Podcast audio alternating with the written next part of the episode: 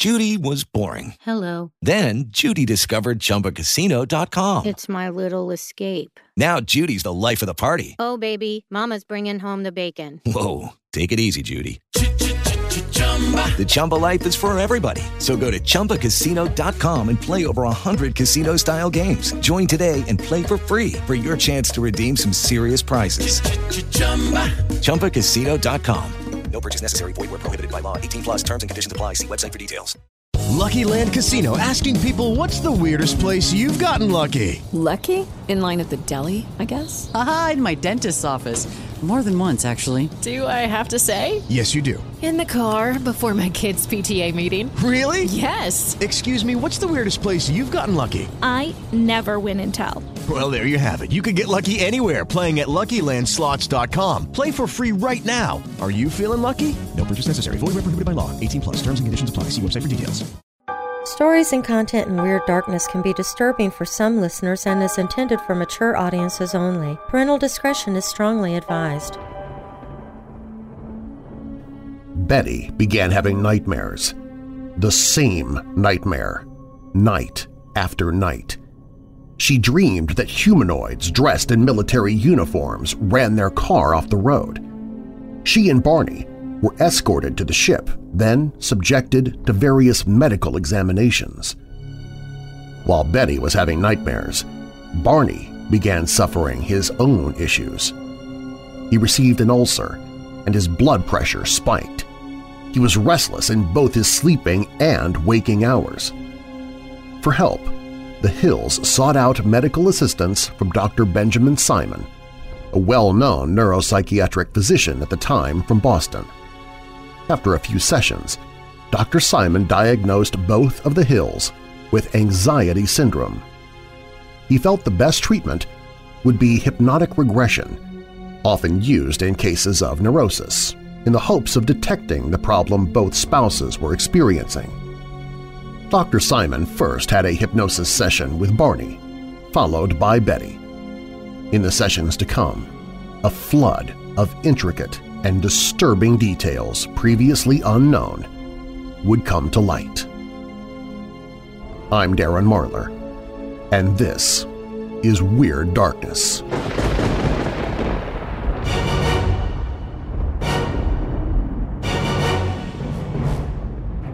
Welcome, Weirdos! I'm Darren Marlar, and this is a Dark Archives episode of Weird Darkness.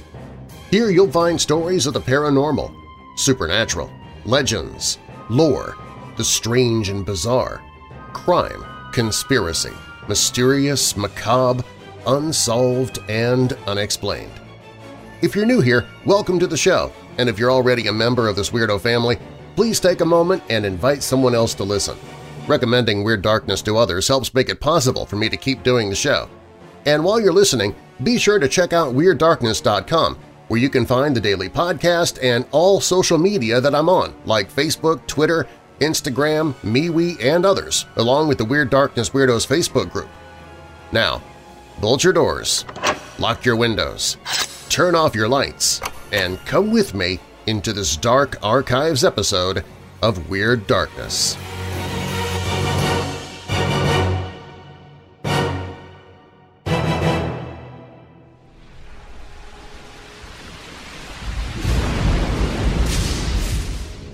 An emblematic case for the phenomenon of alien abductions took place on the night of September 19, 1961. Betty and Barney Hill lived in Portsmouth, New Hampshire.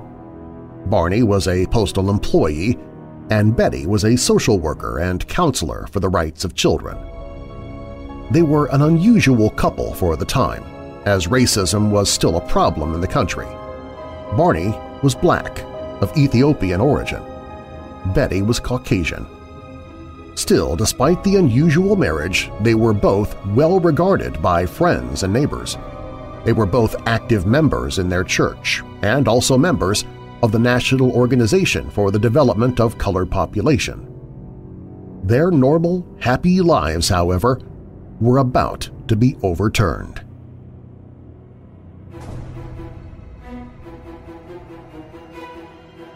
On September 19, 1961, Betty and Barney Hill, along with the couple's dog, were driving back to their Portsmouth home from vacationing in Canada. In the dark skies above them, they saw a bright object. At first, Mrs. Hill thought it was a star that she had not noticed before. In order to get a closer look, they stopped the car and grabbed a pair of binoculars. Betty took the first look and thought the object was looking back. She then handed the binoculars to her husband. Upon looking for himself, Barney tells his wife that they've been spotted and the object was coming closer. Suddenly, Barney screamed, "'They come to catch us!' They ran back to their car and noticed what can only be described as a ship less than 30 meters away. It was a large disk with a row of portholes through which some human figures could be seen. The silhouetted shadows appeared human in form, between four and a half to five and a half feet in height. They had round faces, large cat-like eyes, and a simple horizontal slit for a mouth, no lips. They wore dark-colored clothes that seemed to cover bright, pale, bluish-gray skin. It was almost metallic. They were completely hairless and mongoloid in appearance. The creatures approached the Hills two by two and directed them onto a path in the forest. In shock and unable to resist despite their struggles, Betty and Barney Hill followed the figures down the path and eventually to the ship. This is the last thing either of them remembered. At first.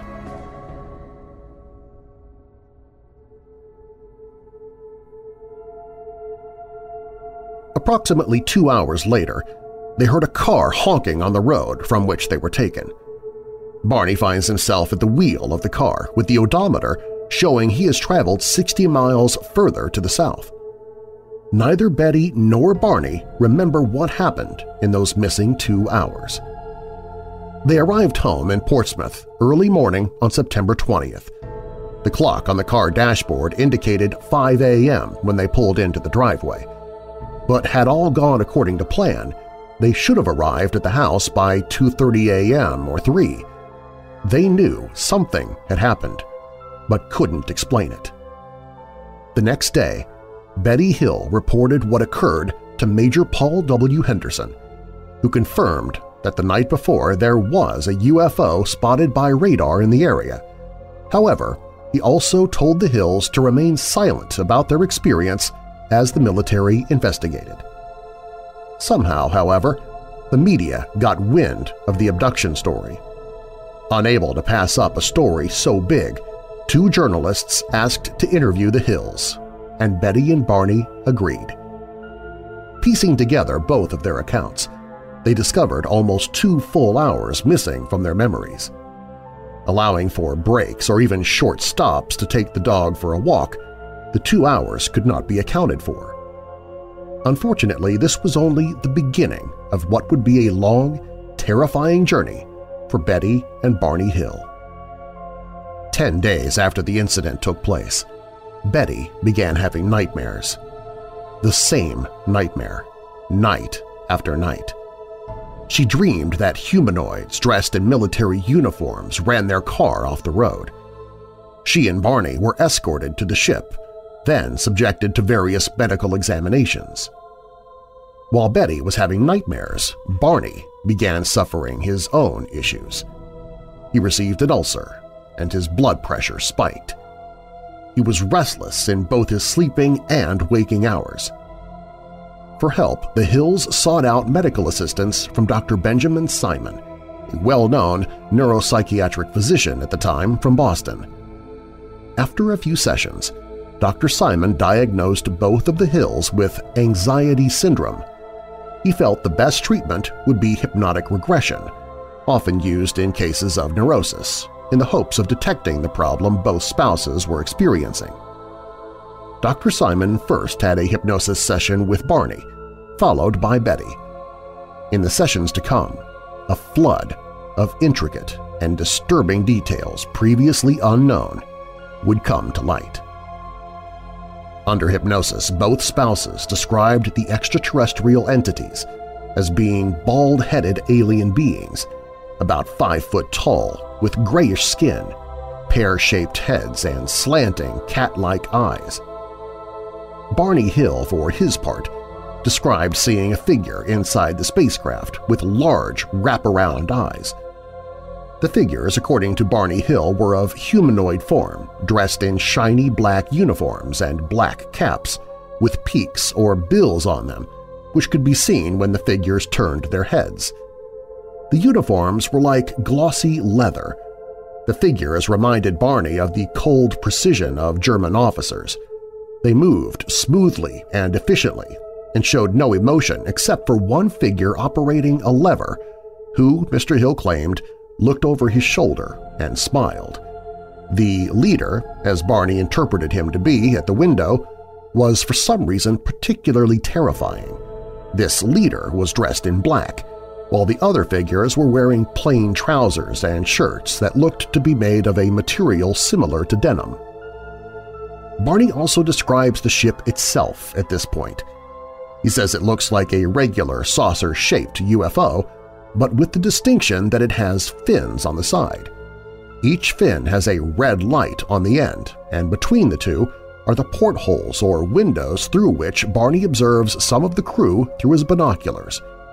According to an early interview with Walter Webb, Barney says that he can see a crewman through a window who smiles at him and pulls a lever.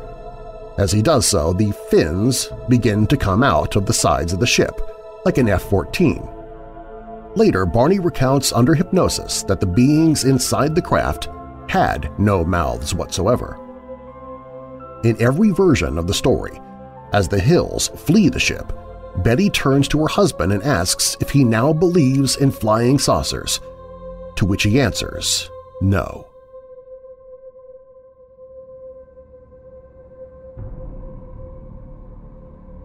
The two were taken into different rooms and subjected to several methods of examination, both physical and mental. They have skin samples taken, as well as pieces of hair and fingernails. During the sessions of hypnosis, Betty related how the humanoids had placed her on some sort of table and were trying to check her nervous system. They wanted to see what are the differences between my nervous system and their nervous system, she told the doctor while under hypnosis. A machine was pulled over with wires, each with a needle at the ends. The needle was touched to points all over her body. Sometimes it made a limb jerk or twitch. Both men were highly interested in this test, said Betty. Then came the pregnancy test. A needle was inserted into her navel with a sudden thrust. There was great pain. The examiners were startled and the leader waved his hand in front of my eyes. Immediately the pain was completely gone and I relaxed, related Betty. The beings studied their teeth, and one of the examiners strained with Betty's teeth, trying, it appeared, to remove them. Because it didn't succeed, it asked her why her teeth cannot eject while Barney's teeth came out easily. Betty told them that humans often lose their teeth when they grow old and in place of them are put others, which they can remove and clean easily. To the one who Betty was speaking to, it appeared it didn't understand the concept of growing old. As much as Betty struggled to explain the aging process to him, she couldn't make herself clear. The aliens couldn't understand the notions of time or even color. When examining Barney, they took sperm samples with a strange device, and he was told he should not open his eyes. Before leaving the ship, Betty asked the one who seemed to be the leader where they came from. He showed her what appeared to be some kind of map, three-dimensional with various sized dots and lines. It seemed to Betty to be a map of the stars. Betty asked, where are you on the map? To which she was not given an answer. Betty stated that she was given a kind of book as a token of her visit, but this item was later taken back before she and Barney were released. After these events, the Hills were taken back to their car, and the last thing they remembered was an orange glow disappearing into the night sky. Dr. Simon begged of Mrs. Hill under hypnosis to draw the map on paper. The draft was given later to a center of research. The hypnosis was a slow process, but after six months, the opinion of the doctor was that the events told by Mr. and Mrs. Hill were not fabricated and truly did occur. As the facts of the Hills case came to public knowledge, two notable, respectable professionals investigated the story and made their conclusions. One was Dr. J. Allen Hynek, who was at the time professor of astronomy at Northwestern University and later to be an Air Force consultant on aerial phenomena. As a consultant to Project Blue Book, Hynek later released the book The UFO Experience, in which he discussed the Hills case. In the book, he wrote, under repeated hypnosis, they independently revealed what had supposedly happened. Dr. Hynek eventually would create his own Center for UFO Studies. The other professional was Stanton T. Friedman, a nuclear physicist and the nation's only space scientist devoted full-time to researching the UFO phenomenon. He spent many long hours with the Hills trying to make sense of the mystery. He analyzed all of the investigations made on the two and also concluded that their story relays real events and he considered it downright impossible for someone to make up the stories they told. Professor Friedman issued this statement, By no stretch of the imagination could anyone who knows them conclude that they were nuts. Friedman considered that, firstly, the two were well respected by those who knew them or worked with them. They had success professionally, and they didn't have any motive to make up such a story, which would harm their reputations and credibility. Additionally, after all that happened, the two carried on their lives as normally as possible, participating in the same activities as before in so much as they were able. Also, the physicist argued his position by pointing to the map drawn by Betty under hypnosis in 1964. At that time, any astronomer who studied the map couldn't understand it, which is where the credibility of the story came into question. But approximately eight years after these events, when more powerful telescopes came into use and new stars could be seen, several scientists validated the map as accurate. In 1963, no astronaut on the planet knew the position of the respective stars – Yet these stars were confirmed to exist in 1969. How could Betty create an accurate and precise map with stars that had not yet been discovered and verified? Intrigued with the mystery of the star map, an Ohio schoolteacher and amateur astronomer, Marjorie Fish, became involved in the case in 1969. Wondering if the stars and planets on the map would match any known celestial objects, Fish got an interview with Betty Hill in the summer of 1969. After a lengthy discussion with Betty, Fish released the following statement. On August 4, 1969, Betty Hill discussed the star map with me. Betty explained that she drew the map in 1964 under post-hypnotic suggestion. It was to be drawn only if she could remember it accurately and she was not to pay attention to what she was drawing, which puts it in the realm of automatic drawing. This is a way of getting at repressed or forgotten material and can result in unusual accuracy. She made two erasures showing her conscious mind took control part of the time. Betty described the map as three-dimensional, like looking through a window. The stars were tinted and glowed, the map material was flat and thin, not a model, and there were no noticeable lenticular lines like one of the three-dimensional processes. It sounds very much like a reflective hologram. Betty did not shift her position while viewing it, so we cannot tell if it would give the same three-dimensional view from all positions or if it would be completely three-dimensional. Betty estimated the map was approximately 3 feet wide and 2 feet high, with the pattern covering most of the map. She was standing about 3 feet away from it. She said there were many other stars on the map, but she only, apparently, was able to specifically recall the prominent ones connected by lines and a small distinctive triangle off to the left. She said she was told that the heavy lines marked regular trade routes, and the broken lines recorded various space expeditions. There was no concentration of stars to indicate the Milky Way or galactic plane, suggesting that if it represented reality, it probably only contained local stars. There were no grid lines. Years later, researcher Marjorie Fish was able to find a unique matching set of nearby stars which fit the map perfectly. Scientists from the State University of Ohio used a computer to give the accurate positions in relation to the stars Zeta Reticuli 1 and Zeta Reticuli 2, 220 trillion miles 37 light-years from Earth, looking toward our Sun. The computer generated the exact map drawn by Betty Hill. The existence of these two stars, Zeta Reticuli 1 and Zeta Reticuli 2, were not confirmed by astronomers until 1969, eight years after the Hill's abduction experience, and five years after Betty drew the star map under hypnosis. Astronomers also confirmed that in 1961 neither of these stars would be visible even with the most powerful telescopes of the day, and not visible at all further north in the city of Ciudad de Mexico. Years later, Barney died at the young age of 46 due to a cerebral hemorrhage, while Betty lived until 2004, living a long life fully embraced and surrounded by UFO fans and culture.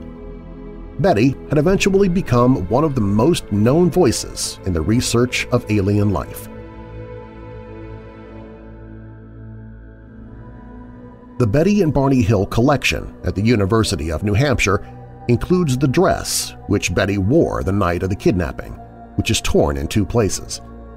The collection also includes diaries, the correspondence of the family, newspapers from the time, photos, and even a statue of one of the humanoids they met during their abduction which Betty and Barney called Junior. Both Betty and Barney Hill are now buried in the back of Greenwood Cemetery off North Road in Kingston, New Hampshire. Chiseled into their gravestones are the words, The Interrupted Journey.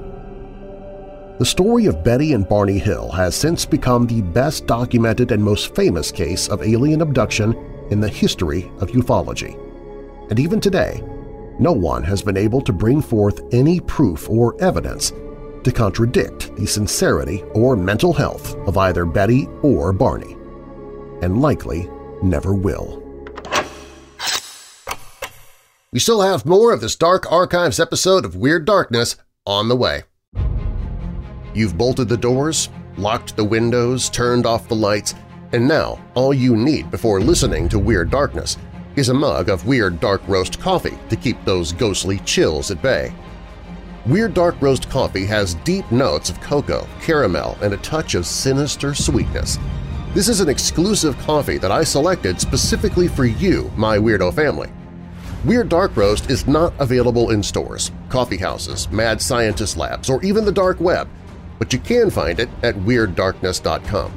Use the promo code WEIRD and you won't even have to pay for delivery on your first order.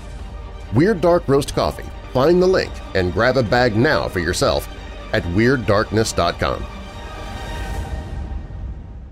Hello, it is Ryan, and I was on a flight the other day playing one of my favorite social spin slot games on ChumbaCasino.com. I looked over the person sitting next to me, and you know what they were doing? They were also playing Chumba Casino. Coincidence? I think not. Everybody's loving having fun with it. Chumba Casino is home to hundreds of casino-style games that you can play for free anytime, anywhere even at 30,000 feet. So sign up now at ChumbaCasino.com to claim your free welcome bonus. That's ChumbaCasino.com and live the Chumba life. No purchase necessary. VGW. Void were prohibited by law. See terms and conditions. 18 plus.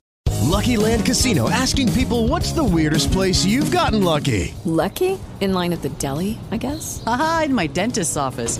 More than once, actually. Do I have to say? Yes, you do. In the car before my kids' PTA meeting. Really? Yes. Excuse me, what's the weirdest place you've gotten lucky? I never win and tell. Well, there you have it. You can get lucky anywhere playing at LuckyLandSlots.com. Play for free right now. Are you feeling lucky? No purchase necessary. Void where prohibited by law. 18 plus. Terms and conditions apply. See website for details. It is Ryan here, and I have a question for you. What do you do when you win? Like, are you a fist pumper? A woohooer, a hand clapper, a high fiver. I kind of like the high five, but if you want to hone in on those winning moves, check out Chumba Casino. At ChumbaCasino.com, choose from hundreds of social casino style games for your chance to redeem serious cash prizes. There are new game releases weekly, plus free daily bonuses. So don't wait. Start having the most fun ever at ChumbaCasino.com. No purchase necessary. VGW. Void were prohibited by law. See terms and conditions. 18 plus. How would you like to help people who struggle with depression and help spread the word about your favorite podcast at the same time? That's exactly what you're doing every time you shop in the Weird Darkness store. Whether it's a t-shirt, a coffee mug, tote bag, phone case, notebook, pillow, wall hanging, or anything else, no matter what you buy, 100% of the profits I receive from the Weird Darkness store are donated to organizations that help people who struggle with depression. And if you don't like what you see on the first page, you can search for something you do like in the search bar. It all still helps the cause. Get to shopping for all the weirdos on your list or for your own weirdo self by clicking on Store at WeirdDarkness.com.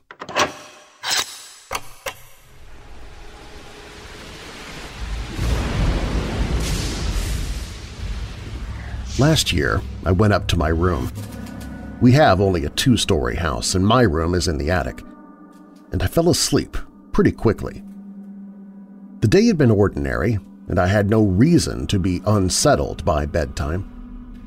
But strangely, I woke around 3 a.m. to the sound of what I thought was my mom coming up the stairs. I thought, now why would she be coming up here at this time? So I rolled over and looked. The minute I did, the noise stopped. There was no shadow indicating that someone was there. So I rolled back over brushing it off. I closed my eyes again and the noise started back up. This time it sounded like it had made it into my room. Once again, I looked. There was nothing. By this time, I was starting to freak out, so I grabbed my Bible and held it against my chest, praying that God would protect me. The sound of someone walking across my room was very terrifying, and I couldn't help but throw the covers over my head. The moment I did, I heard a raspy, long, drawn-out breath. I don't know how to describe it, but it sounded like someone with barely a voice screaming. I shot up and saw a dark figure hovered at the foot of my bed. I yelled, "In the name of Jesus Christ, I demand you to leave me!" Just after, the figure vanished. It was just gone. I couldn't sleep the rest of that night, and I spent the rest of the night praying.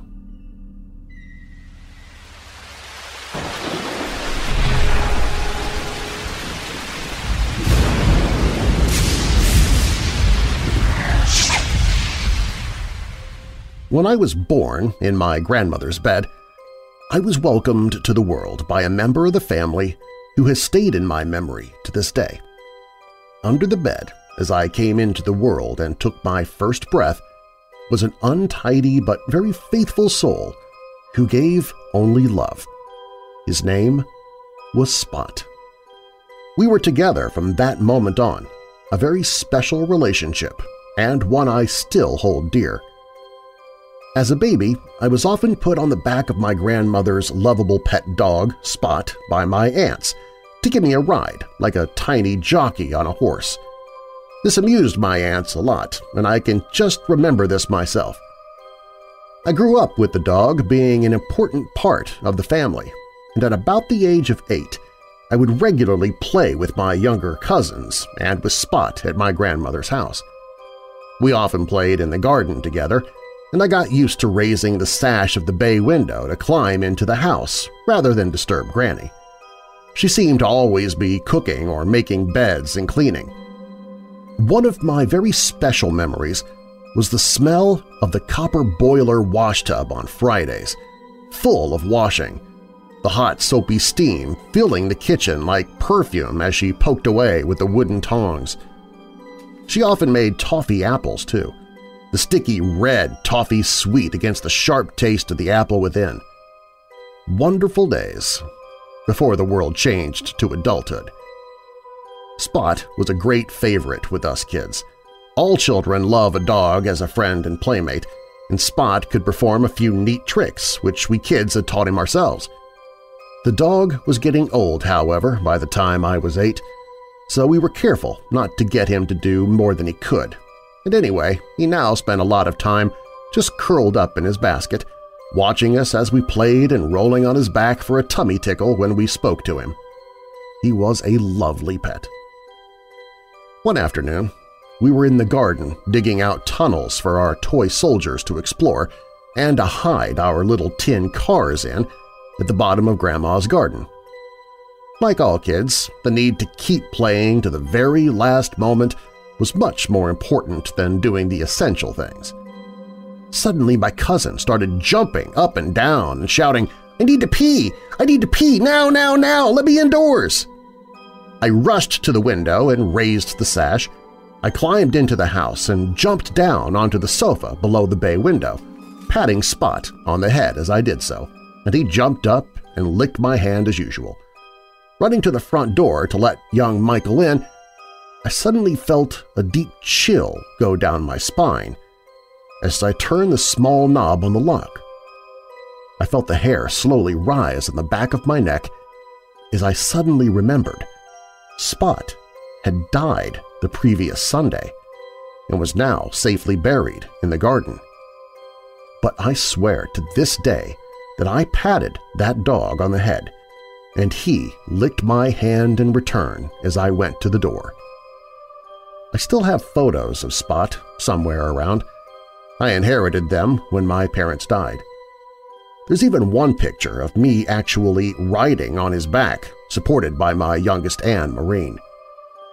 Spot was a rather scruffy, white, rough-haired mongrel dog with a black patch on his body and a lovely pet and a very special friend who will be forever with me in my memories of childhood. This story is completely true from my days growing up near Chislehurst, Kent. I want to dedicate it to my Uncle Ken, a great friend and a lot of fun, and who I was named after.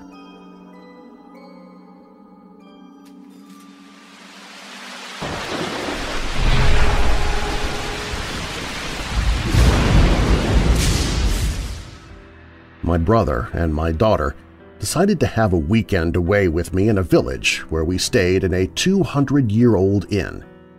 While there, we saw a notice board with a ghost walk advertised on it. We thought it would be a bit of fun and agreed to go on it. When we turned up at the allotted time at the meeting place, which was in front of the old disused graveyard, we were surprised that no one else was there. I asked a young girl passing by if she knew anything about it, she told us it was only on a Friday night that the event took place, and this was Saturday evening. Disappointed that we had missed it, we decided to go and have a couple of drinks for some courage, and then we set out to have our own ghost walk. Feeling brave, probably because of the alcohol, we entered the graveyard. It felt peaceful and not at all scary. My brother started taking photographs. They looked a bit eerie, but we didn't feel too worried. My brother then wandered off on his own, taking snaps as he went. We could see the flash on his camera going off across the graves, but couldn't see him because the headstones were very high, some were over eight feet tall. Suddenly he came running back to where we were standing and showed me the display screen on his camera. We could all see several bright orbs, one of them was enormous. No word of a lie. Although we were shocked, none of us really felt afraid. Since that night, we have joined a paranormal investigation team and have been back there a few times. I have some amazing photos that we've taken, and would love to upload them for others to see and maybe comment on.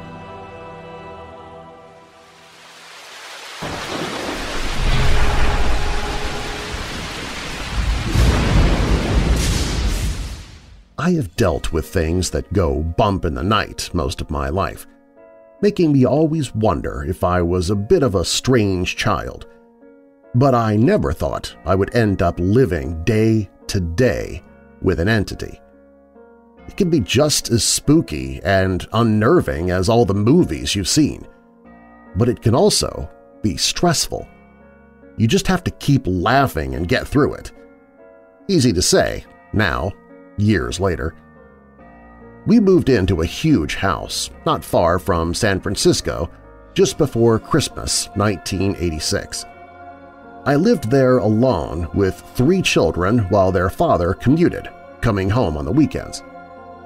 The first night was filled with the new house exploration, the usual moving and settling in activities, keeping me heavily occupied both day and night. I knew there was a hidden cubbyhole in the kitchen cupboards, only two feet tall, two feet deep, one foot wide, and about six feet off the ground. What puzzled us so greatly was the latch to prevent access to the hidden area was actually inside the cupboard door, meaning you had to be inside the cupboard to latch the door. I was going back and forth through the house, 3,000 square feet of house built in a lovely old French door style with large, wandering rooms and hallways, walk-in closets, surprise turns, and windows that led to nowhere.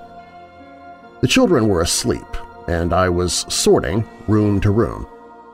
Each time I passed the cupboard, the door was open. I would close it, continue on my way, only to pass by later and again to find it open.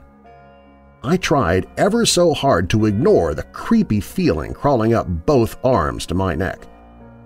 It kept occurring to me that I knew absolutely no one within a hundred miles. I was alone with my three small children. Christmas was just around the corner, so I took the time when the children were asleep to wrap presents. I kept the wrapping papers in a very heavy, large, old trunk opening at the top. When the trunk was opened, the top rested backwards, heavily against the metal retaining straps. The balance of the lid was so that if the trunk had been empty, it would almost be in danger of tipping over backwards. I was in the process of removing rolls of paper from the trunk and had just withdrawn my hand when the lid came crashing closed and the animals ran from the room. It took my breath away and all remaining logical thoughts from my brain. I must have sat for several minutes, stunned, yearning for a logical explanation. The animals didn't return for quite some time. Further into the night, I was setting up the dining room table for meals, placing quilted placemats down for our family. One of the dog's two-inch toy balls came rolling towards me, ever so slowly, ever so steadily, making the softest whispering sound as it gently rolled on the highly polished wooden floor. Not a sound could be heard except for the ball's whisper. When the ball stopped, the house was filled with silence. Eerie, uncomfortable silence. The parrot was silent, watching the ball. The dogs were motionless, looking at me and the ball with puzzled expressions. I tried to convince myself this was normal. There was some explanation. I picked it up, placing it on the placemat in front of me. I stood there for the longest time and watched it. Nothing. No sound, no movement. It had to have been moved by an animal, and I did not notice. Okay. Heartbeat back to normal. Things to do. Just as I started to turn away, the ball leaped into the air about a half inch, rolled off the table and back onto the floor. I watched it in shocked silence as it made its way to the dining room wall where it stopped and rested, silent. finished.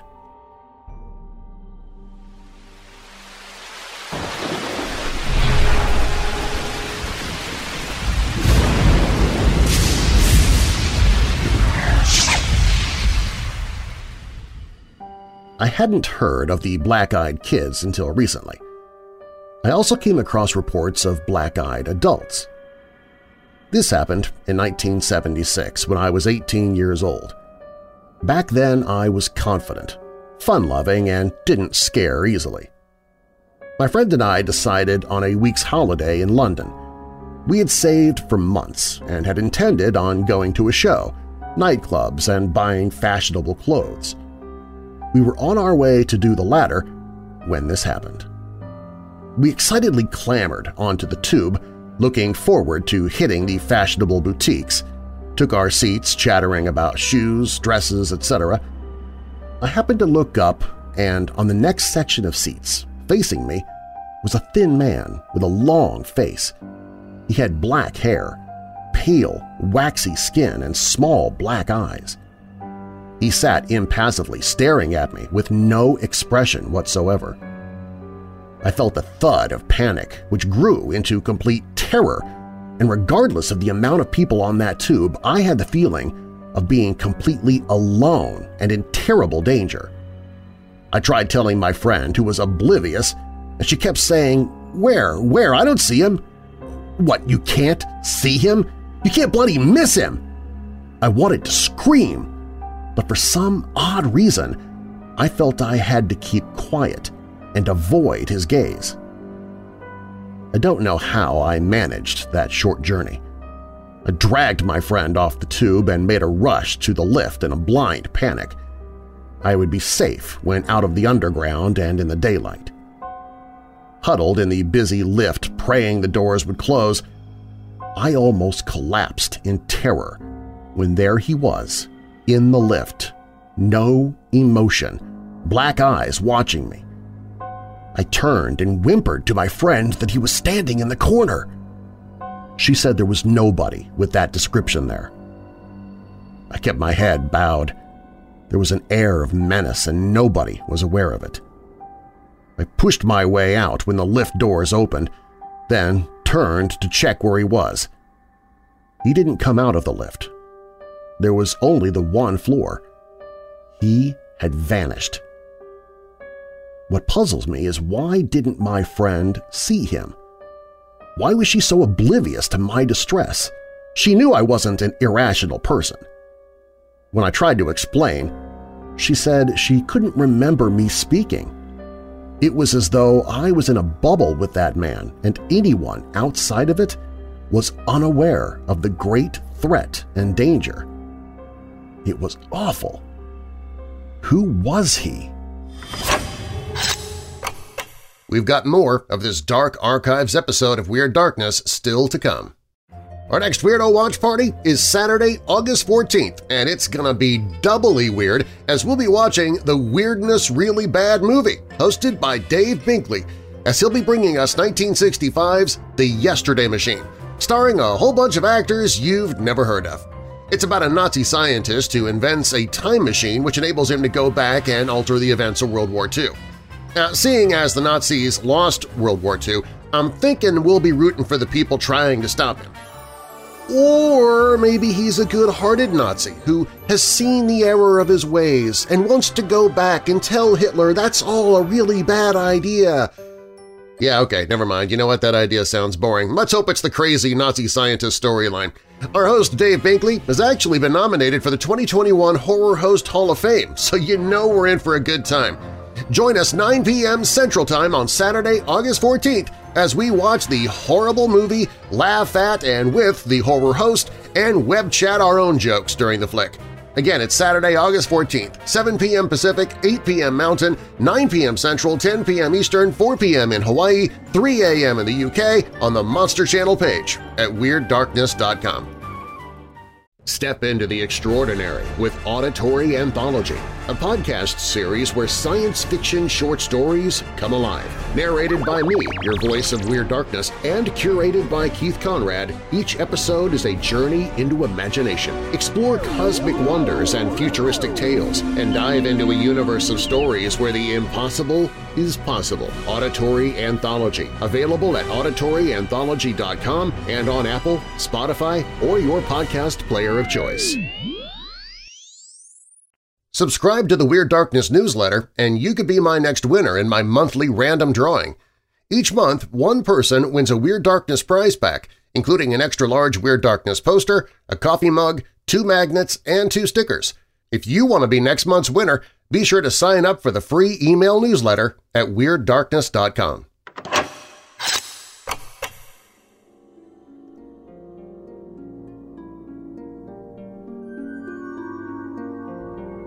Walking into an invisible barrier?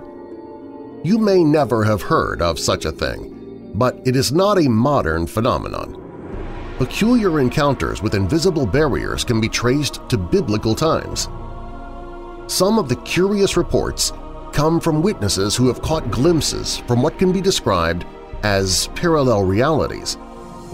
If parallel worlds do exist, and most scientists suggest they do, then it's possible that invisible worlds coexisting next to our own reality may be responsible for the emergence of occasional barriers that are invisible to our naked eye.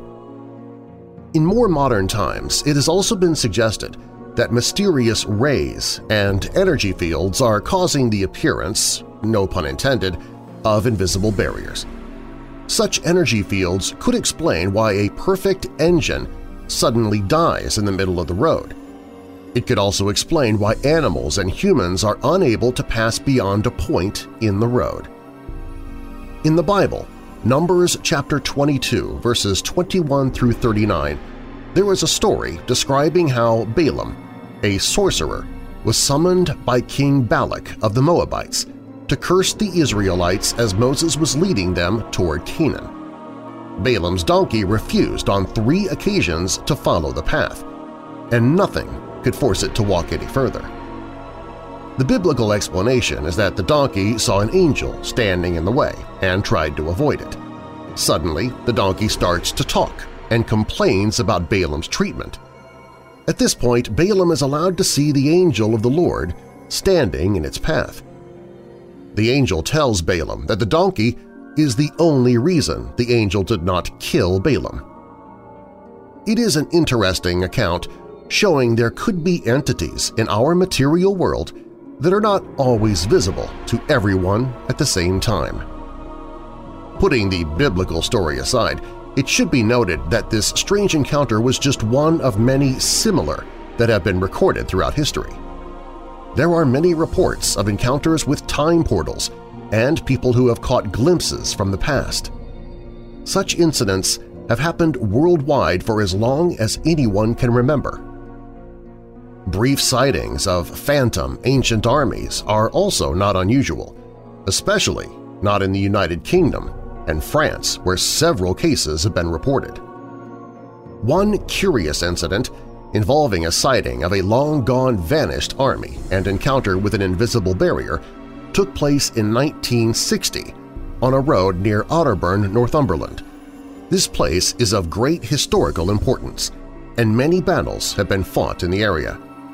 One of them was the Battle of Flodden that occurred in September of 1513. The battle has gone into the history books as the largest encounter between England and Scotland. There are several witnesses who say they have seen a phantom army near the site. One of them was taxi driver Dorothy Strong, who reported her car came to a total stop when the Phantom Army appeared. Suddenly, the engine died, the fare meter went haywire, and the taxi felt as if it was being forced against an invisible wall. The soldiers seemed to close in on us, then fade into thin air, she reported. According to other people, it's not unusual that one can encounter an invisible barrier around that location. A similar incident took place in Saxony, Germany. In 1930, as many as 40 cars stalled simultaneously on one road. None of them were able to restart again for an hour. What could have caused such engine disturbance? There were discussions that secret rays were responsible for these mysterious accidents. But who or what were producing these rays has never been determined. Those who believe in the existence of unseen beings inhabiting our world will find that there are many accounts of invisible barriers associated with fairies. According to an ancient tradition of the stray sod, there is a patch of soil on which fairies have placed a spell. Anyone who steps on this enchanted ground has great difficulty finding his way off it.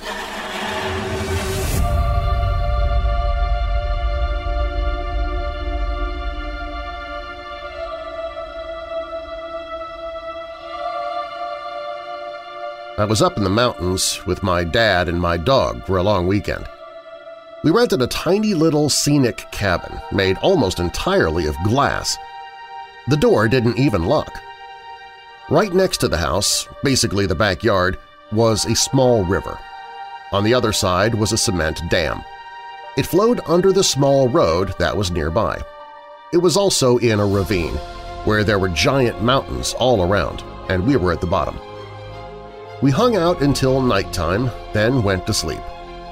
Around 1 in the morning, my dog woke me up because he needed to go outside.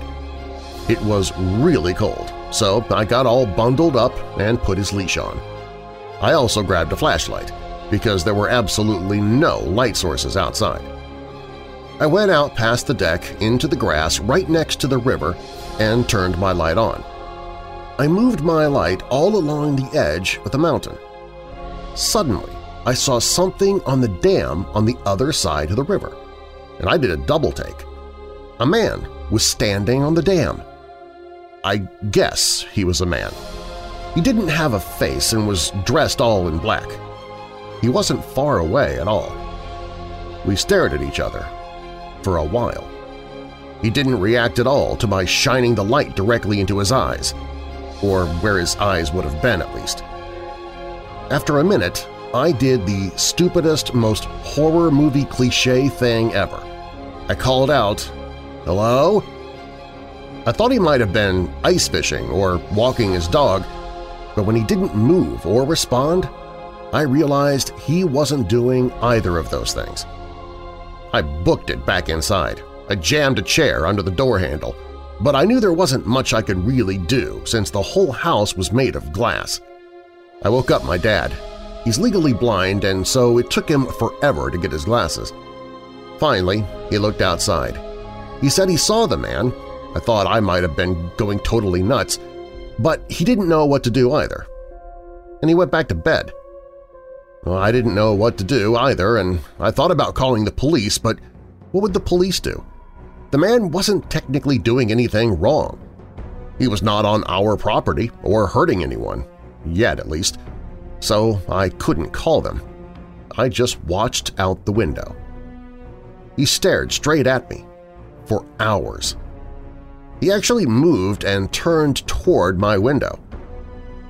After about two hours, he walked back up the hill and down the road. I was so relieved. I thought he was gone. I went to get a glass of water, and on the way past the window, there he was, right back on the dam. He stayed there for another hour or so. Then came the part that was truly supernatural. He walked a few feet towards a tree, but never went past it. Instead, one leg and one arm swung forward, then smoothly slid back behind the tree, over and over again. It looked like his pants and jacket had been stuck to the tree and were reacting to strong bursts of wind. But there was no wind to speak of. After that, he disappeared around 5 in the morning. I still don't know what happened or what that was. I thought for a while about it being a slender man, but it doesn't exactly fit the bill. It wasn't tall and skinny enough. There was definitely a supernatural aspect to it, though.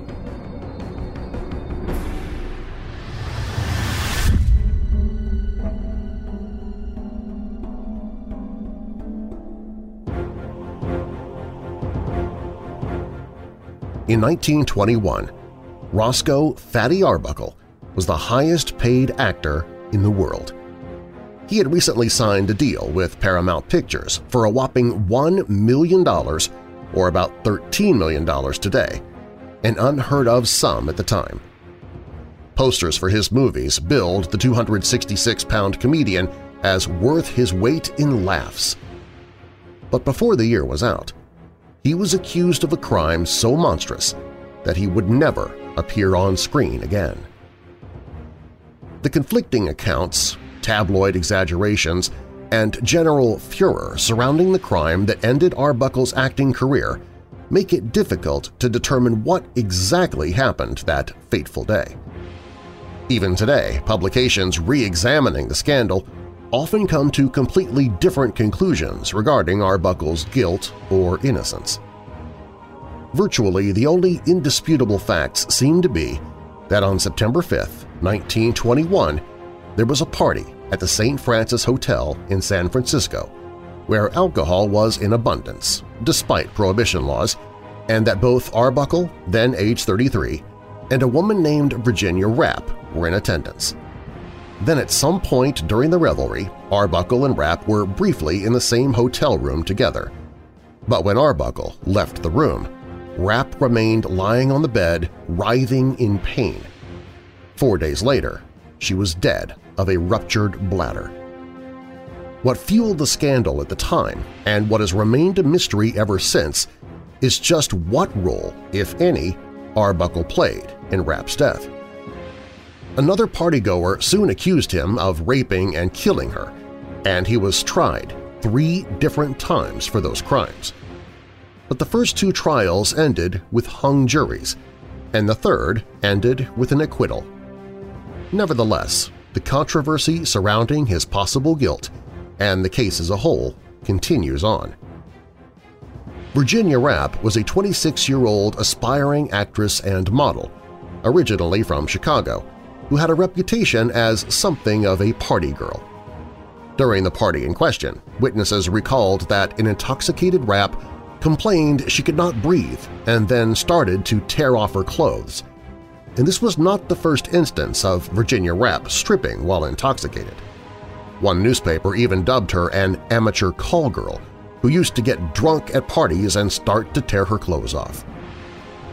Rappe's detractors used this as evidence of her wild ways, while her defenders point out that she had a bladder condition that was exacerbated by alcohol and used to cause her such discomfort that she would drunkenly take off her clothes in an attempt to alleviate her condition. And as for the events of September 5, 1921, the accounts of the night vary wildly.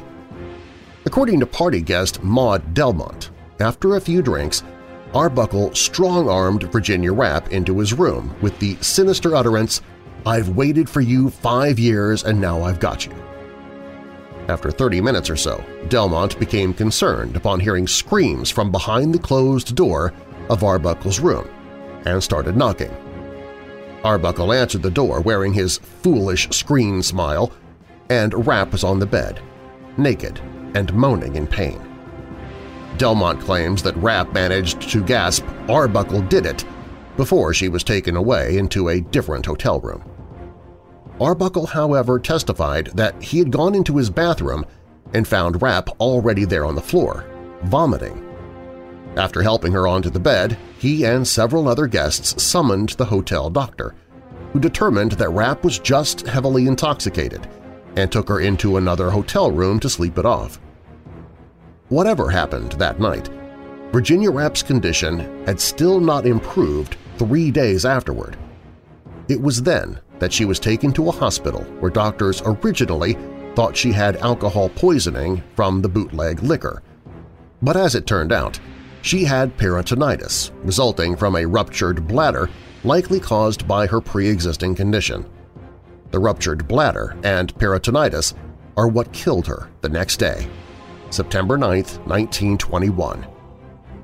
But at the hospital, Delmont told police that Rappe had been raped by Arbuckle at the party, and on September 11, 1921, the comedian was arrested. Newspapers across the country went wild. Some claimed that the overweight Arbuckle had damaged Rappe's liver by crushing her while trying to have sex with her, while others offered up increasingly outrageous stories consisting of various depravities supposedly carried out by the actor. Both Arbuckle and Rappe's names were dragged through the mud in the competition to print the most salacious rumors. Publishing magnate William Randolph Hearst gleefully noted that the scandal had sold more papers than the sinking of the Lusitania. By the time Arbuckle went to trial for manslaughter, his public reputation was already ruined. Delmont was never actually called to the stand because prosecutors knew her testimony would never hold up in court due to her ever-changing stories. Nicknamed Madam Black, Delmont already had a reputation for procuring girls for Hollywood parties, using those girls to instigate scandalous acts, and then blackmailing celebrities anxious to keep those acts quiet. It also didn't help Delmont's credibility that she had sent telegrams to attorneys saying, quote, we have Roscoe Arbuckle in a hole here, chance to make some money out of him, unquote. Meanwhile, although Arbuckle's lawyers showed that the autopsy had concluded that there were no marks of violence on the body, no signs that the girl had been attacked in any way, and various witnesses corroborated the actor's version of events. It took three trials before Arbuckle was acquitted after the first ended with hung juries. But by this time, the scandal had so devastated Arbuckle's career that the jury who acquitted him felt obliged to read an apologetic statement that concluded with, quote, we wish him success and hope that the American people will take the judgment of 14 men and women that Roscoe Arbuckle is entirely innocent and free from all blame." Unquote. But it was already too late. Hollywood's highest-paid star was now box office poison. His movies were pulled from cinemas, and he never worked on screen again. Arbuckle was able to stay in film by doing some directing, but even behind the camera, his career had no chance of finding its footing. He died of a heart attack in 1933 at the age of 46, having never fully restored his reputation.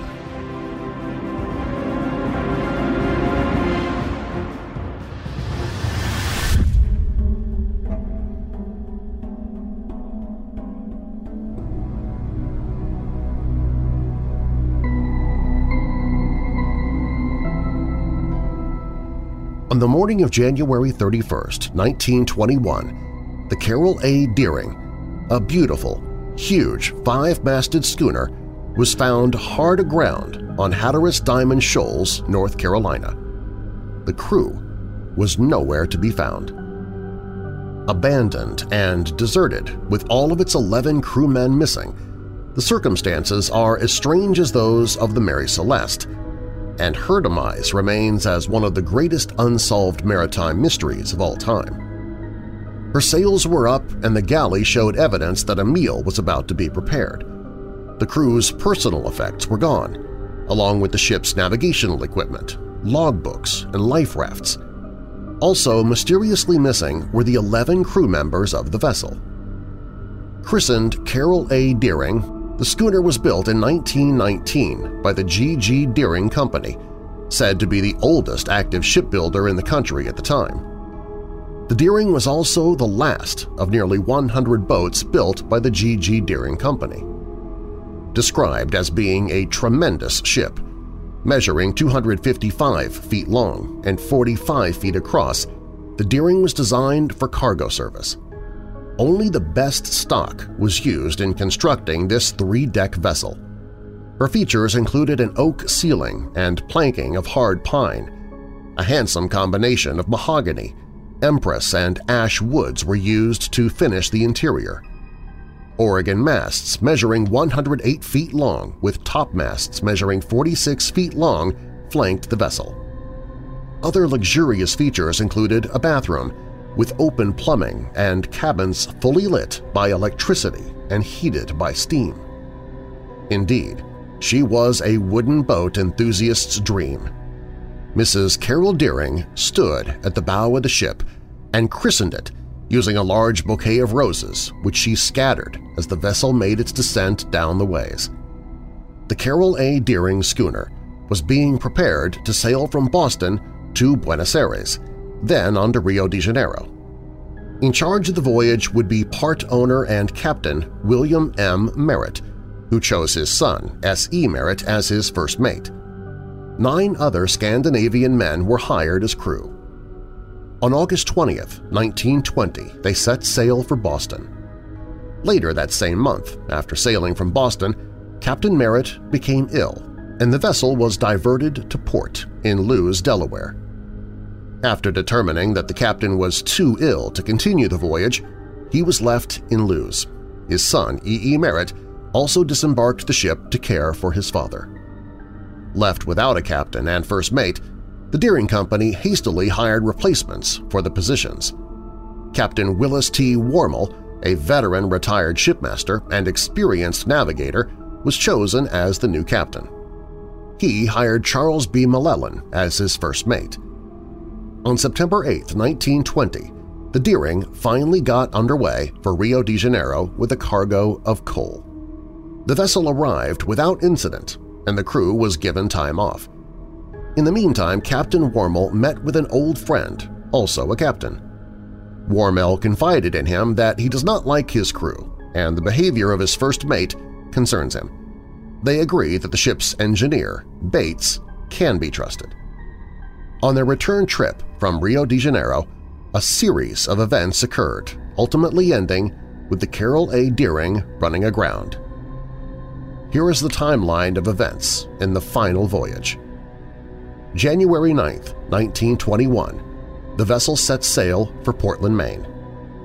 January 25th, another ship, the SS Hewitt, with a crew of 42, disappears from the same area while sailing on a similar course as the Deering. She was last heard from on this date. January 29th, Carroll A. Deering reported having passed Cape Lookout lightship, sailing at 5 miles per hour. A man on board got the attention of the passing ship and said the vessel had lost both anchors and asked if he could report it to its owners. The crewman did not act or look like an officer. Shortly after, a passing steamer was asked to stop by the lightship to take the message for the schooner. It is a maritime law to respond to the whistles of the lightship. However, the steamer, whose ship name could not be seen, did not stop and continued sailing on. January 31, 1921, the Carroll A. Deering is spotted with all sails set, riding a sandbar at Diamond Shoals. According to the official report, she was driven high up on the shoal in a boiled bed of breakers with all sails set, as if abandoned in a hurry.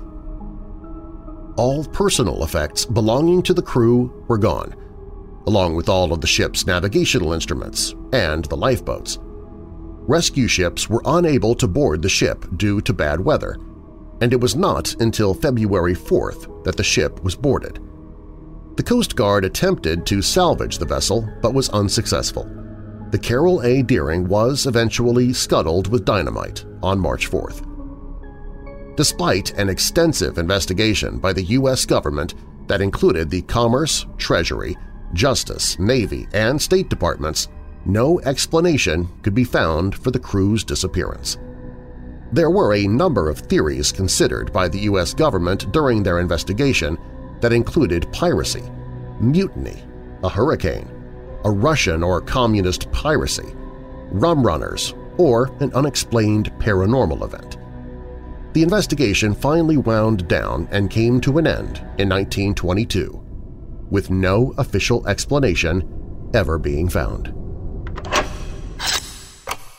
This Dark Archives episode of Weird Darkness continues in just a moment. When I was younger, I tended to put all of myself into what I enjoyed doing, but I began feeling the consequences of living like that when I hit my 40s. Fortunately, my bad back and aching knee, they're not an issue now because I use CBD oils.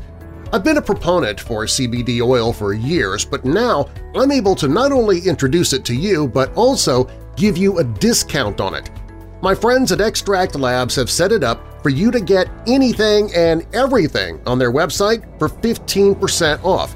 Just use the promo code WEIRD15 at checkout. Studies have shown that CBD can help with depression in many cases as well. It certainly has for me. I've also started using CBG oil as well, and I take the capsules that combine both CBD and CBG, so I'm covered with one gel capsule. But there are numerous ways to use CBD oils – bath bombs, body rubs, muscle creams, face creams, candy bars, powders for cooking, and more. They even have products specifically to help your pets. Plus, all of their products come THC-free, so you don't have to worry about psychoactive properties like other hemp-related products. If you're a CBD user already, or if it's something you just want to try, visit WeirdDarkness.com slash CBD and take a look at all the products available. That's WeirdDarkness.com slash CBD. And remember, use the promo code WEIRD15, all one word, at checkout, and you can save 15% on your entire purchase. That's WeirdDarkness.com slash CBD, and then use the promo code WEIRD15 at checkout. If you like Weird Darkness and you want to hear even more, check out the free audiobooks that I've narrated at WeirdDarkness.com. I've got free audiobooks there by Stephen King, H.P. Lovecraft, Charles Dickens, Robert Heinlein, and more. You can listen to all the free audiobooks I've narrated on the audiobooks page at WeirdDarkness.com.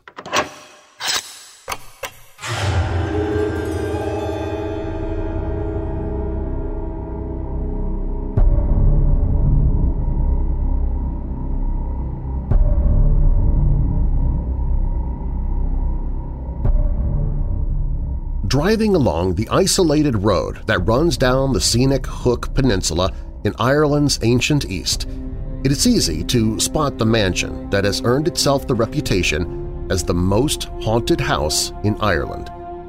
If ever a building fit the stereotype of a home haunted by its bloody and tragic past, this was it. Set against the backdrop of a rugged and windswept coastal setting, Loftus Hall looms over the surrounding landscape.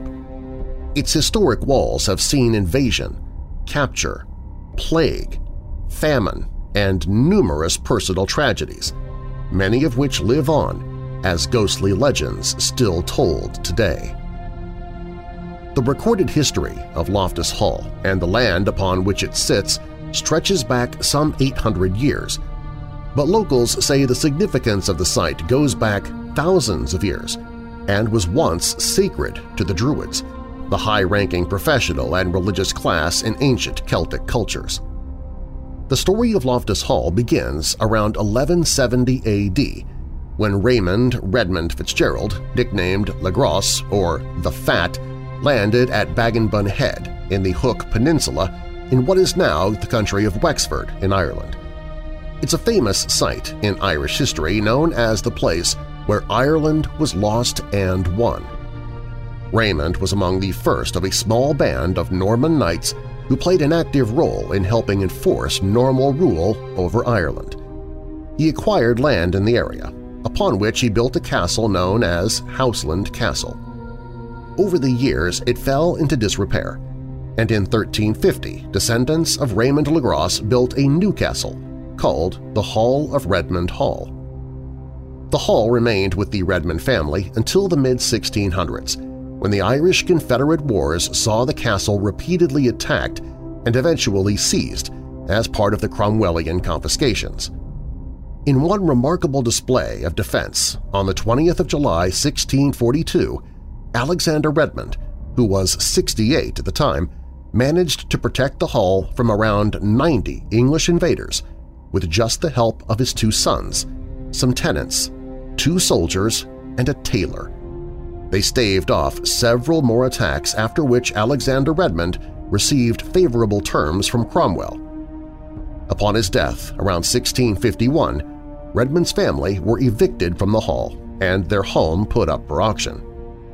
In 1666, Henry Loftus, originally from Yorkshire, England, acquired the confiscated lands and the mansion was renamed Loftus Hall.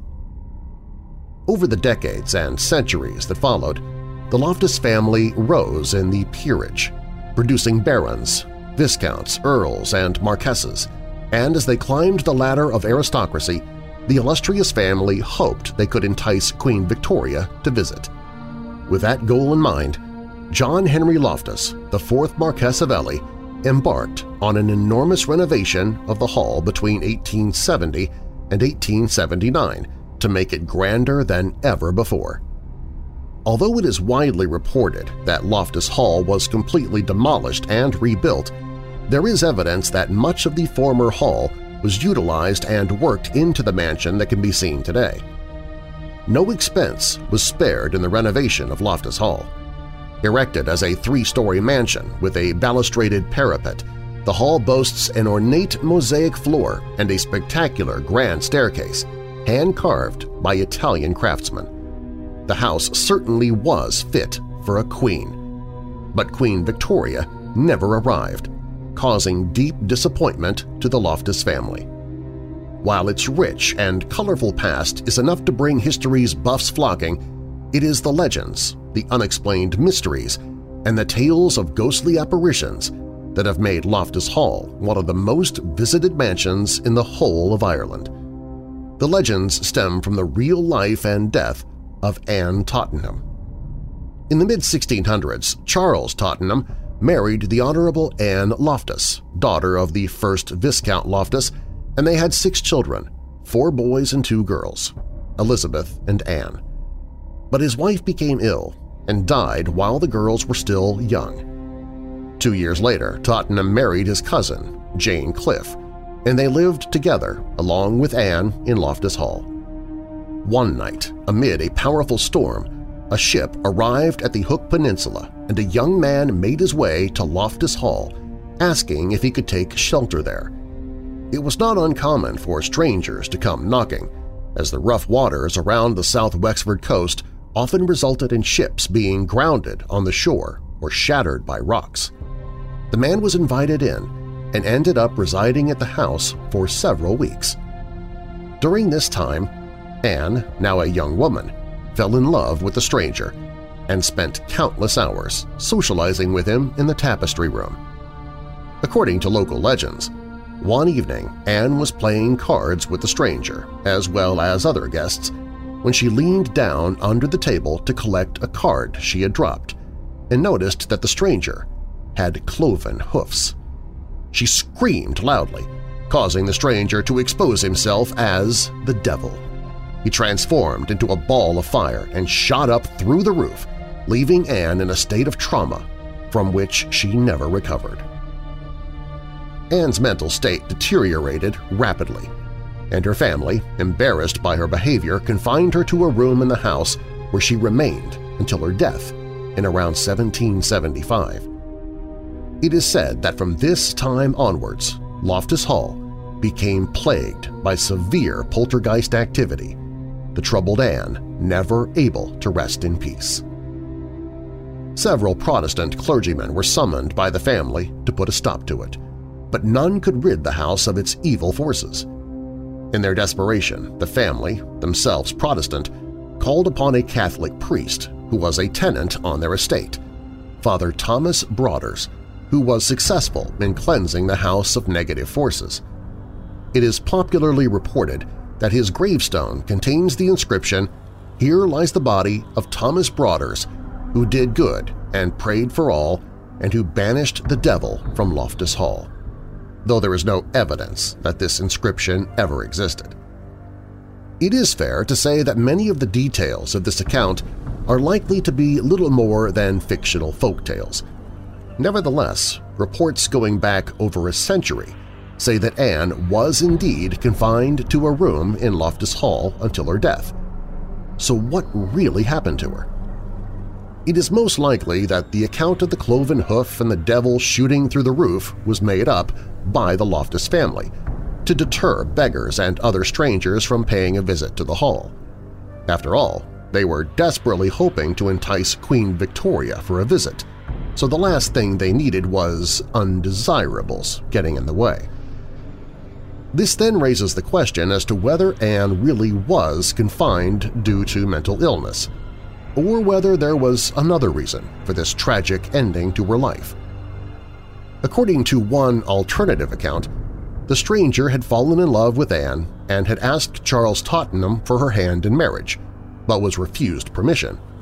He was turned away from the house, leaving Anne heartbroken. But there is another twist in this story.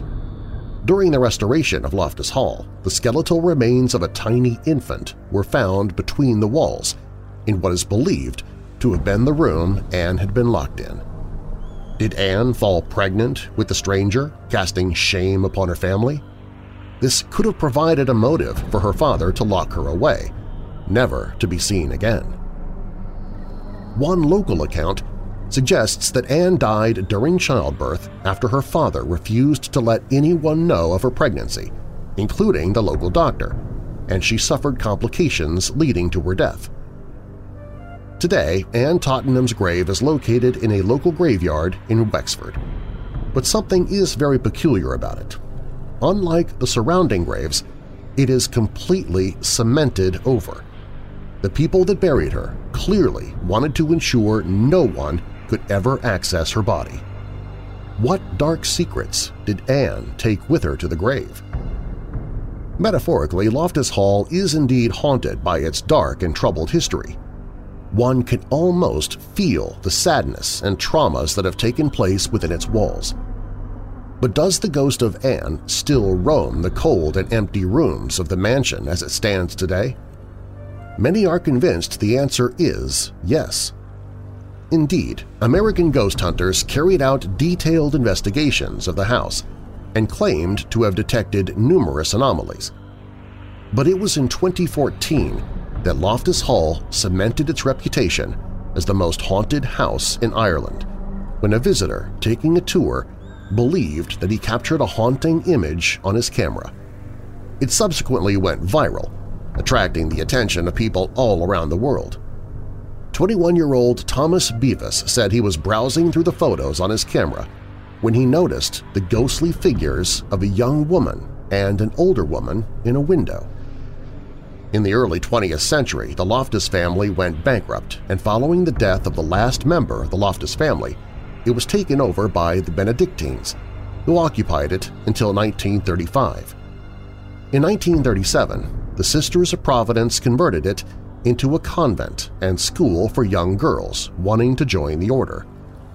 Locals say that people were terrified to attend Mass in its chapel, giving the well-circulated legends of the devil himself visiting the hall. In 1983, Loftus Hall was purchased by Michael Devereux, who opened it as Loftus Hall Hotel. Michael died in the hall and his wife struggled for several years trying to run the hotel on her own, until one night she took off without any explanation, leaving everything behind. Loftus Hall then entered another dark period. The property was left vacant but was occupied illicitly for nearly a decade by people conducting satanic rituals and meetings. In 2011, it was purchased by its current owners, the Quigley family, who have embarked on an ambitious project of restoration. Today, Loftus Hall is open to the public, who can join a 45-minute guided tour that showcases the history of the hall and its many legends. Leaving the hall after one of these tours, one is left with more questions than answers. Fact and fiction have become so closely entwined in the history of Loftus Hall that it is impossible to determine where history ends and the legend begins.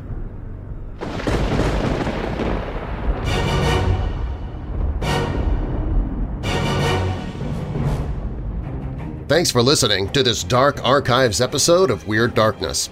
If you like the show, please share it with someone you know who loves the paranormal or strange stories, true crime, monsters, or unsolved mysteries like you do. You can email me anytime with your questions or comments at darren at WeirdDarkness.com. Darren is D-A-R-R-E-N. And you can find me on Facebook, Twitter, Instagram, Minds, MeWe, and more, including the show's Weirdos Facebook group on the Contact Social page at WeirdDarkness.com. Also on the website, if you have a true paranormal or creepy tale to tell, click on Tell Your Story or call the Dark Line toll-free at 1-877-277 5944. That's 1-877-277-5944. All stories in Weird Darkness are purported to be true unless stated otherwise, and you can find source links or links to the authors in the show notes. Weird Darkness is a copyright and trademark of Marlar House Productions. I'm Darren Marlar. Thanks for joining me in the Weird Darkness.